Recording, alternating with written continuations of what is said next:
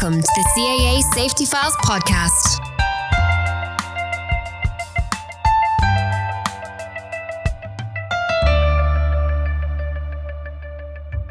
Hello and welcome to the CAA Safety Files podcast from the UK Civil Aviation Authority. I'm Nathan Lovett from the CAA Communications team, and in this series we look at occurrence, incident, or accident reports that have been published throughout the different areas of the UK aviation industry. Each episode focuses on a different report. We look at what can be learned from it and hear from aviation experts who help explain the relevant safety guidance. For this episode, we're going to be discussing takeoff decision making. So, the factors that can lead to a go or no go decision about whether to continue with a takeoff roll or whether to reject the takeoff. We're going to start by hearing about a recent incident report published by the UK's Air Accident Investigation Branch, or AAIB, that has highlighted takeoff decision making, rejected takeoffs, and departure briefings. I'm joined now by Emma Truswell from the AAIB, so we can hear what happened and learn from the findings from their investigation into this incident. So, Emma, thanks very much for speaking with us. Could you start, please, by telling us about your role at the AAIB and your background in aviation? Yeah, hi there. Um, my name is Emma Truswell. I'm a senior inspector of air accidents at the Air Accident Investigation Branch, which is the UK's state safety investigation authority for aviation. Our remit is to investigate accidents and serious incidents with the intention of preventing reoccurrence. I joined the AAIB six years ago. My background was in educational psychology research, and then I trained to become a pilot. I worked both in general aviation and then was an airline pilot for 11 years before joining the branch. I still fly with a UK operator and also have the opportunity to fly light aircraft as part of my role as an inspector. Thank you. And what was your role with this particular incident and the investigation that followed? Yeah, um, I was the inspector who carried out this investigation on this uh, Europa XS aircraft Golf Romeo Echo Juliet Papa, which experienced a runway excursion during takeoff. Please, can you talk us through what happened in the incident? A significant left yawing tendency occurred during the aircraft's takeoff roll. This resulted in the pilot rotating the aircraft before a safe flying speed had been reached in order to prevent a lateral runway excursion. This probably caused the wing to stall and the aircraft struck a raised earth bank. The report considers rule based takeoff decision making, rejected takeoff considerations, and methods for self briefing those items before departure. Great, thank you. You spoke to the pilot during the investigation. What did they tell you about the incident? Yeah, uh, the pilot reported that after applying full power to depart from Nuthampstead's airfield's grass runway 05, that the aircraft yawed slightly more than usual to the left, he countered that with right rudder and brake, expecting that the rudder would compensate for the yaw as airspeed increased. However, later in the takeoff roll, even with full right rudder and right brake applied, the aircraft began diverging off the left side of the runway surface. The report mentions that the pilot reached a critical point as he neared the takeoff speed. What did you learn about those moments as he accelerated on the runway? Yeah, the pilot described a critical point whereby wishing to avoid damage related to a runway excursion, but with the aircraft nearing but not quite at its takeoff speed. He stopped applying right brake and rotated the aircraft into the air. It became airborne briefly, but touched down adjacent to the runway and then struck a raised earth bank, and he hadn't previously considered rejecting the takeoff. And what do we know about the pilot's experience? Well, the pilot had held a PPL since 1988. Um, he said he habitually self briefed certain aspects of a departure beforehand, like what he would do if the engine failed after takeoff, for example. But he could not recall any training he might have received on takeoff decision making, rejected takeoffs, or specifically briefing those prior to departure. He'd owned this particular aircraft for around one month, and most of his flying experience was on a different type. The Europa is considered by some to have challenging handling characteristics in moderate crosswinds, so the report discusses the benefits of pilots identifying key differences between a new type and what they might be used to. So the AAIB interviewed PPL holders, PPL flight instructors, and examiners during the investigation into this incident. What did you learn from those conversations? These conversations indicated that training and awareness of rejected takeoffs and related takeoff decision making was variable. Several long term PPL holders said they couldn't recall their initial training in those areas, nor had they covered them in subsequent refresher training. All of the instructors we spoke to indicated that pilots are commonly focused on getting into the air rather than considering the takeoff roll itself when preparing for departure. One flight examiner said that in his experience, rejected takeoffs were one of the most commonly repeated test items, mainly relating to the decision making aspect of the procedure. And one examiner suggested that flight instructors may benefit from more knowledge in these areas. We talked to one pilot training organisation who developed a structure for decision making during the takeoff roll. This involved early in the takeoff roll checking things like engine and airspeed instrumentation and runway tracking, then making a clear stop or continue decision. Another training organisation had produced an aid memoir for their pilots to use when briefing a departure, which included nominating a decision point on the runway and specifying what their actions would be in either the stop or continue events.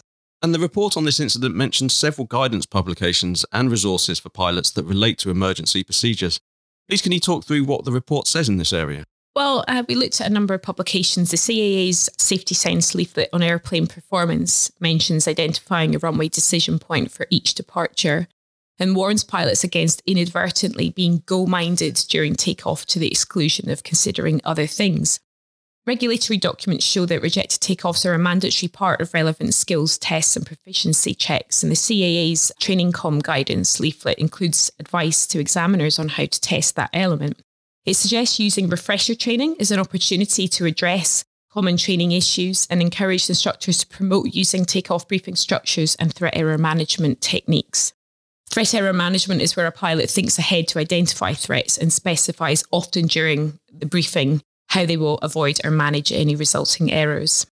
Various leaflets and academic papers discuss pilot decision making in terms of the skill, rule, and knowledge model, which represents a continuum of the amount of conscious thought required by a response. Skill based responses are highly practiced and automatic in nature, therefore require little conscious effort. Rule based responses require more conscious effort. For example, if the problem is X, then perform action Y. The paper we looked at described these as pre-packaged units of behaviour, which are released when the appropriate rule is applied. Knowledge based responses are almost completely conscious, for example, when a beginner performs a task or an expert experiences a novel situation. Takeoff decision making is particularly suitable for the simple rule based structure because decisions and resulting actions must be clear and prompt. Given that an abnormal event during takeoff would be novel for most pilots, a rule helps to avoid an unreliable automatic response while also reducing the conscious effort required by a knowledge based response. Great, thank you for explaining that guidance. And what are the findings from the AAIB investigation into this incident? Overall, the investigation concluded that the accident was caused when, in order to avoid a runway excursion, the pilot rotated the aircraft before a safe flying speed had been reached, probably causing the wing to stall.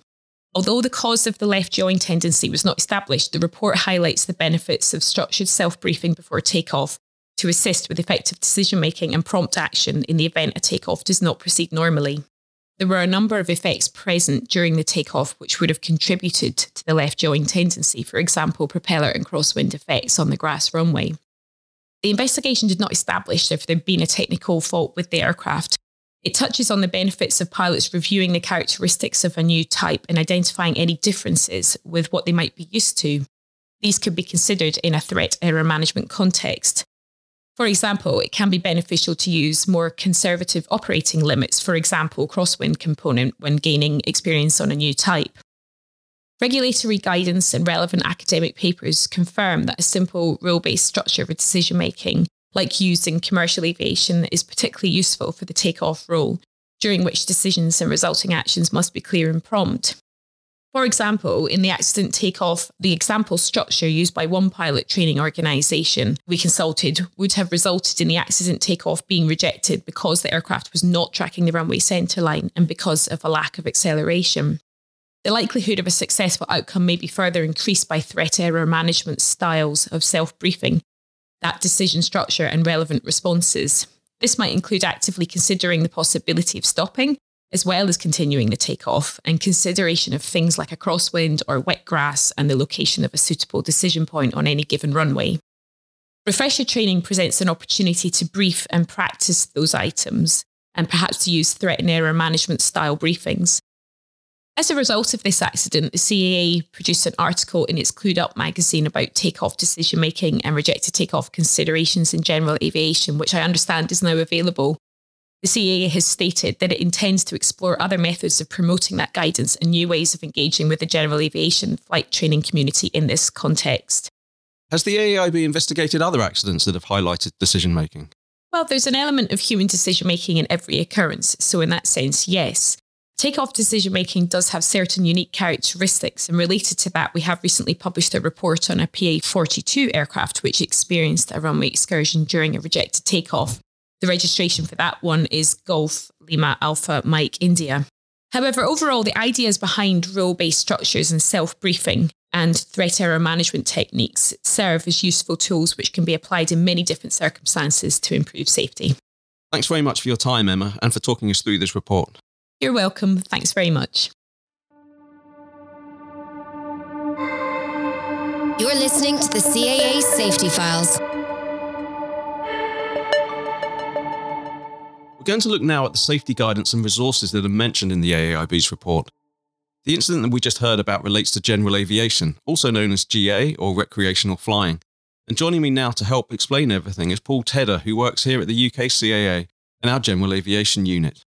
So, welcome, Paul. Thanks for being here. Please, can you introduce yourself and the type of work that you're involved with? So, my name is Paul Tedder. I'm a flight standards officer, uh, the General Aviation Unit here at the CAA. I started off in policy in the GA unit about five years ago. And since 2020, I've then moved into the flight inspection. So, I'm one of the flight standards officers that carries out inspections and has oversight of certain GA operations and includes generally all of GA operations, the flight operations side of it, those that aren't registered operators, so the private individuals, also the operators at fly ex military, part SPO, which is like specialized operations, parachuting, skydiving, aerial photography, and the general just pilot hiring an aircraft from flying schools. That, that still requires oversight, and that's part of my role here. And you're a pilot yourself, is that right? I am, yeah. Um, I've been a GA pilot since 2010. So we're probably going into the 13th year now of holding a PPL. And you also fly commercially? Yeah, I fly commercially as well. And I've flown commercially for around two years now. We've just heard from the AAIB about the incident and their investigation into it. And you've read the report that they published.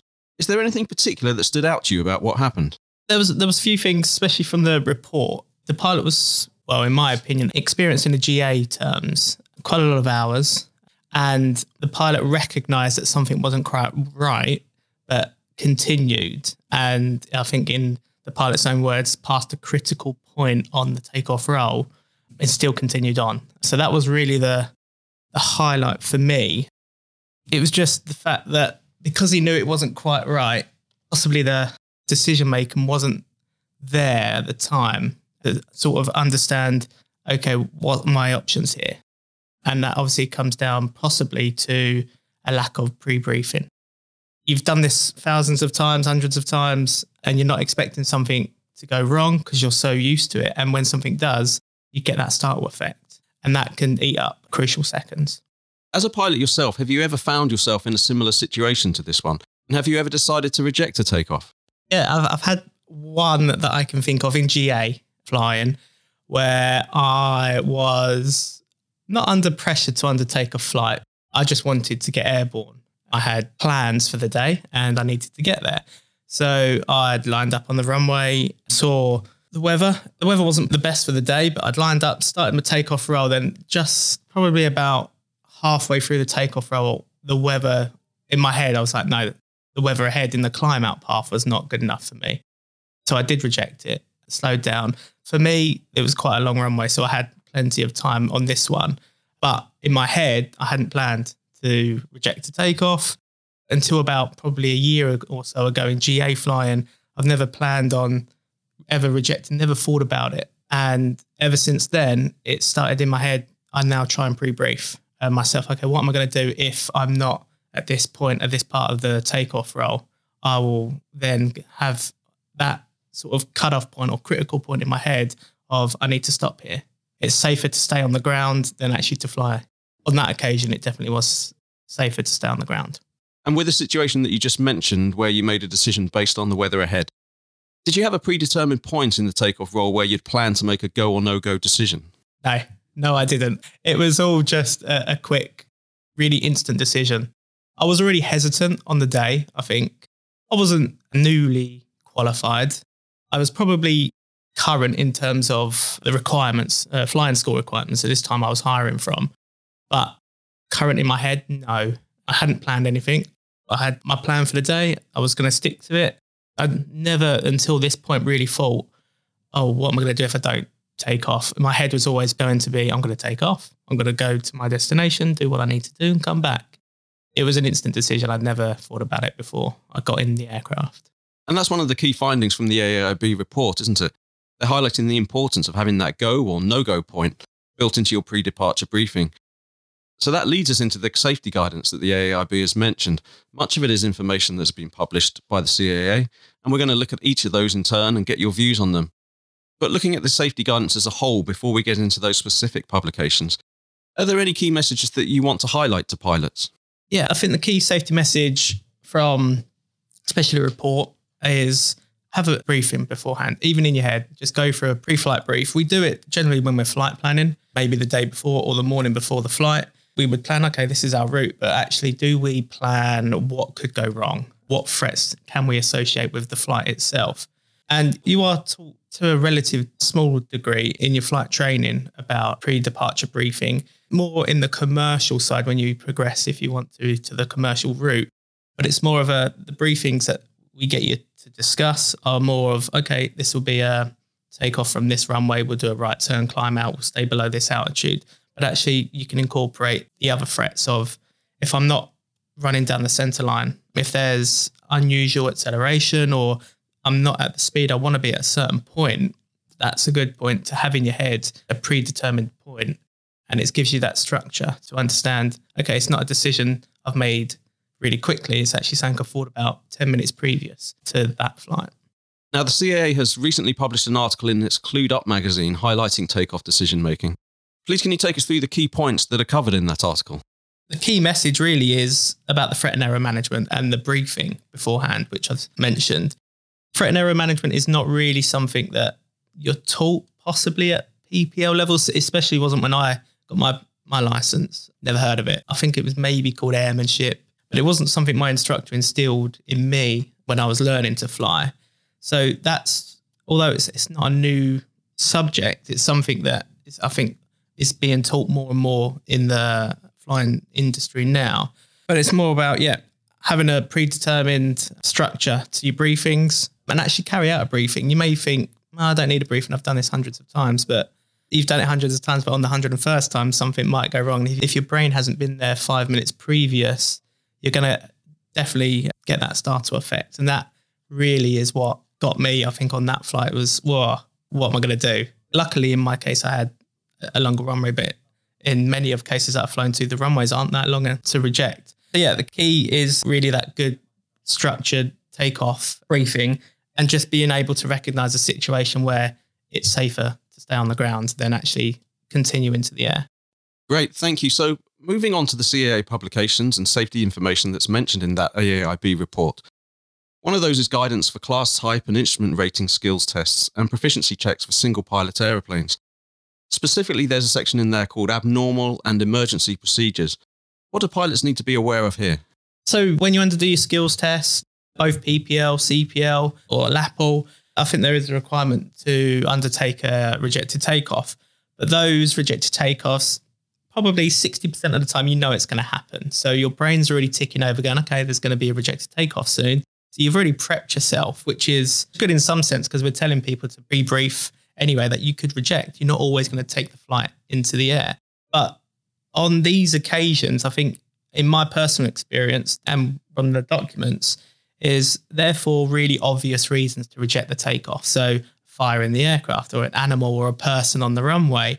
Whereas in GA flying, it's not always that simple. It's not always that obvious to reject the takeoff. It could be a slow ASI. Something's not quite right with the aircraft. You can't see anything, but in your gut, you know, hang on, this, this isn't quite right. Like in the accident report, the pilot knew something wasn't right. Something was unusual, but continued. So it's not always clear cut options to reject. And obviously on skills tests, I've spoke about the examiner on the right of the aircraft will say stop. That's a clear indication that you're going to have to stop, but you won't have that examiner in the real world situation. It's down to you as the pilot to have that decision making skills. And that's really one of the key messages here is, is that key briefing beforehand gives you that extra bit of capacity when you're rolling down the runway of what to think about if something goes wrong. One of the other things mentioned in the AAIB report is the CAA examiner's form, which includes an assessment of rejected takeoff at a reasonable speed. We touched on this a little already in the sense that this will be happening as part of an assessment, so the pilot will know it's coming. But is there anything else that people should know? Yeah, so it's only a slight little one, I suppose, but the reasonable speed is hard to quantify with uh, yes, they're going to do it at a reasonable speed because that's what the test requires to make sure there's a safe outcome. You're not always going to have a reasonable speed. It might be right at the beginning of the roll when you're a very slow speed, or it might be at the case where you've thought to yourself, okay, I've not got to a certain speed, so I need to stop. So, yeah, although it's a good practice in the skills test, it's not always going to be when you expect it at reasonable speeds. In this particular incident, the aircraft was also a relatively new type for the pilot, is there anything that people should be aware of in that type of situation where they're flying an aircraft but have maybe gained the bulk of their flying hours on a different type? Yeah, new types I think are always difficult to get to grips with as a pilot, even if you're, I don't know, 2,000 hours flying GA. If you've done 1,900 of your hours in a different type of aircraft, you've gone onto a new aircraft, your brain's not going to be overloaded, but your sensory capacity is going to be slightly different. You're still getting used to the aircraft, the way it handles. Something might be different on uh, a different type of aircraft. Maybe, I don't know, the way it handles in a crosswind or the acceleration might be a lot quicker or a lot slower than the previous type. So sometimes your brain can revert to what you're used to, but you just need to remember, okay, I'm in a new type. In this case, I think the pilot undertook quite a few flights with a LAA instructor which was really good. And because it was a new type, that's what we really encourage is to get somebody with experience on those types to fly with you for a, a couple, even if it's not mandatory. It shows good airmanship that you're willing to understand, okay, I haven't got the most experience on this type. Someone in the hangar next door has flown these before. I wonder if they'll come up with me for a couple. And that's always what we'll encourage getting your peers to help you in that side. One of the things that surprised me about this report is that the pilot told the AAIB that he didn't consider rejecting the takeoff.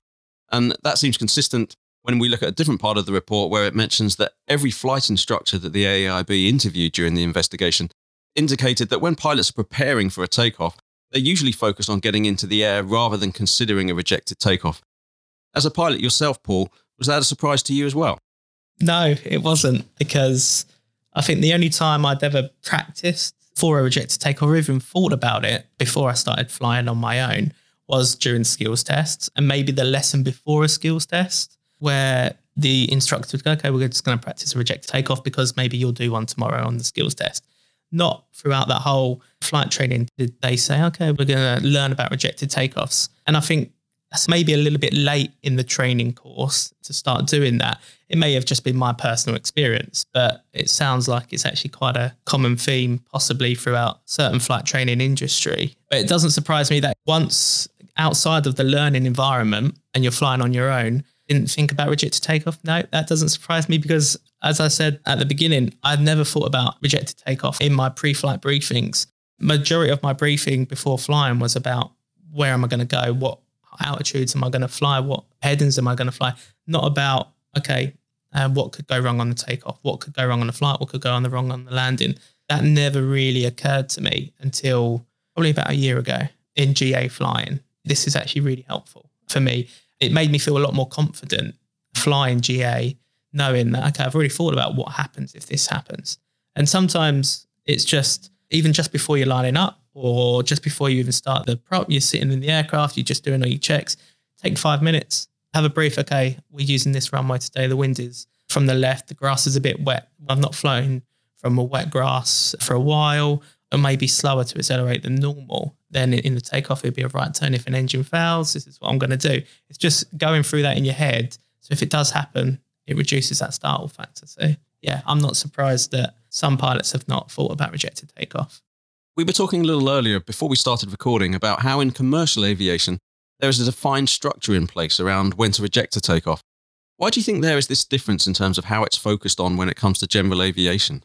Yeah, I think in the commercial side, it's very structured. There's defined criteria of when to reject a takeoff. And nine times out of 10, you've got another pilot next to you. In, in the first part of my commercial career, it was a single pilot. So I was on my own. But in GA, we don't have that set structure. We don't have those defined criteria. We don't have those systems on board the aircraft that can alert us to something's not right, reject the takeoff. We don't have that in GA. So I think it can be quite difficult to incorporate that into the GA world. Some of the GA aircraft are really well equipped. So, yes, they can alert you to this, but it's about really just using your experience and your knowledge. And if something doesn't feel right, something probably isn't right. And even if you reject a takeoff because it doesn't feel right and nothing was wrong, you've done the right thing because you weren't in the right frame of mind. Something to you didn't feel right. So reject it, go back to the clubhouse, sit down five ten minutes. If you think, okay, nothing was wrong, work out, okay, can I go again? Shall we have another go? Or shall we just say, no, okay, that's enough for today. I think I'll come back. We'll try again tomorrow. So yeah, it can be difficult to bring that structure into GA, but again, with the majority of GA aircraft, we don't have anti-skids on our brakes. So you slam on those brakes, you probably will have a skid. It's not a bad thing. These are their pride and joy for a lot of pilots, and they don't want to damage the aircraft. So sometimes they think, okay, it might be safer to take it into the air, but in reality, it's probably safer to keep it on the ground and to try and take a problem into the air where the aircraft might not be stable on the initial climb and you could be worse off. Thanks, Paul. So, the safety guidance we've discussed so far has been aimed at pilots, but the AAIB has also highlighted some information for flight training professionals. Please, can you talk us through that, particularly the CAA Training Comm published in 2019 that is mentioned in their report? Yeah, so I think one of the key points was around the uh, flight with an instructor during your refresher training. And a lot of pilots, I think, see it as a, oh, no, I've got to fly with an instructor, uh, that sort of mindset. And to be fair, I originally had that mindset. I was like, I'm free. I've got my PPL license. I'm going flying. In two years' time, I've got to go back with an instructor. But actually, what that taught me was I could use that time with the instructor to help me develop on my weaker areas. And I think they try and pick up on that in the safety com. Using that time that you have with an instructor to actually develop those weak areas or those points in your flying that maybe you're not as confident in, or maybe you haven't done it for a little while. So do it on the refresher flight. And I think in, in the safety com, I think the AIB bring out that it is a valuable opportunity to bring up these weak points that they see possibly from when talking to pilots. It shouldn't be seen as a, oh, now I've got to fly with an instructor. It's, okay, this is an opportunity for me to develop in an area that maybe I'm not as confident in as maybe I was two years ago. So we've covered the guidance that is mentioned in the report. Are there any other resources that you'd recommend pilots look at that could be helpful in this area? There's loads of information out there for pilots to read. One of them, again, we've probably mentioned it on previous podcasts or other clued up articles, is the Skyway Code. We don't actually have a section in the Skyway Code on rejected takeoffs, but we have a section on decision making in the Skyway Code. And that brings in that threat and error management that I spoke about earlier. So it's only, I think it's only half a page, but it does link to a bigger document. But that half a page on decision making, next time before a pilot goes flying, just have a look and go through the points on the decision making. Go, yeah, I've covered all those. So that'd be my advice. The last time I flew J was probably about two months ago. So yeah, I definitely got out the Skyway code and had a look and just to refresh my memory on areas that I wasn't too on top of at the time. That's great, Paul. Thanks very much for talking us through all of the safety information. Thank you. You can find links to all of the resources that we've been talking about in the notes for this episode. Thanks again to Emma Truswell at the Air Accident Investigation Branch for speaking to us about their investigation. We've included a link to their report in the episode notes too. So that's it for this episode. But if you have any feedback or suggestions for subjects that you'd like us to cover in future episodes, please contact us at safetyfilespodcast at caa.co.uk. Thanks for listening.